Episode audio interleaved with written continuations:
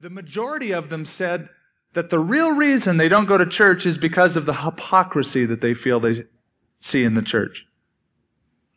They're not going to go because the hypocrites are there. 56% of the people said they wouldn't go to church because they felt most churches are too concerned about their organization or denomination and they don't deal with spiritual issues. They're not speaking about the Bible. 56%. They're not really dealing with the issue. They're more concerned about their organization, their traditions. And oftentimes, Jesus is lost in the maze of man's traditions. There was once a woman who was trying to gain entry into a church. She applied for membership, put her card up. They interviewed her. They said that she couldn't join the church. She was a very low class income lady, lived on the other side of the tracks. This was a very popular church in town, very rich. And they tried to figure out every way they could to keep her out. They said, well, you have to do this and you have to, you know, they just made it impossible for her. The pastor said to her one day, well, you go home and you really ask the Lord if you should be a part of this church. I don't really think you really prayed about it. They were just giving her the runaround. So she went home and she prayed about it. She was in her prayer closet. Lord, I, what do you think? What should I do? I try to gain entrance into this church and I can. She felt like the Lord spoke, spoke to her that evening in her prayer. The Lord said, Daughter, don't worry. I've been trying to get into that church for 30 years and I still haven't been able to. See, what does Jesus think about the church? What's his opinion of it? What we think of it is important, but the crucial issue is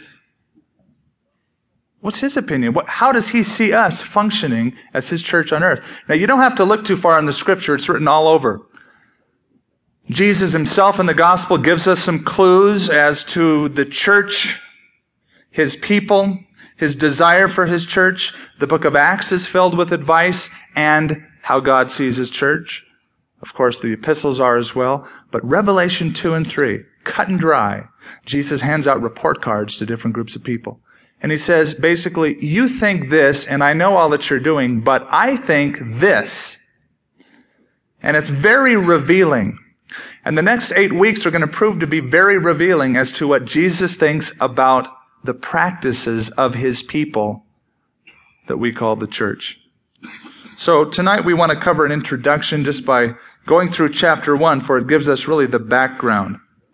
By the way, the rest of the unchurched people said that 32% of them said the reason they don't go to church is there's so much emphasis on money. Begging for money. 32% says they don't go for that reason. Now, these next eight weeks, in particular after tonight, the next seven, will really stir us to examine the church. And this is an issue that I always love to deal with. Because as we know, when we talk about church, we're not talking about a building, are we? We're talking about a group of people. The church is comprised of God's redeemed people, and everyone who is inside of a church is not part of the church. Everyone who congregates inside of a building with a Bible is not necessarily a part of the church, and you will see that as we go through this series on what Christ thinks of the church or the letters that he writes to them. It will humble us. It will shame us in some regards. In other regards, it will encourage us. But it will also warn us of the subtle dangers that Satan uses against his church. We have to realize something that the enemy, the devil, is trying everything he can to get at us, to attack us, to pervert us.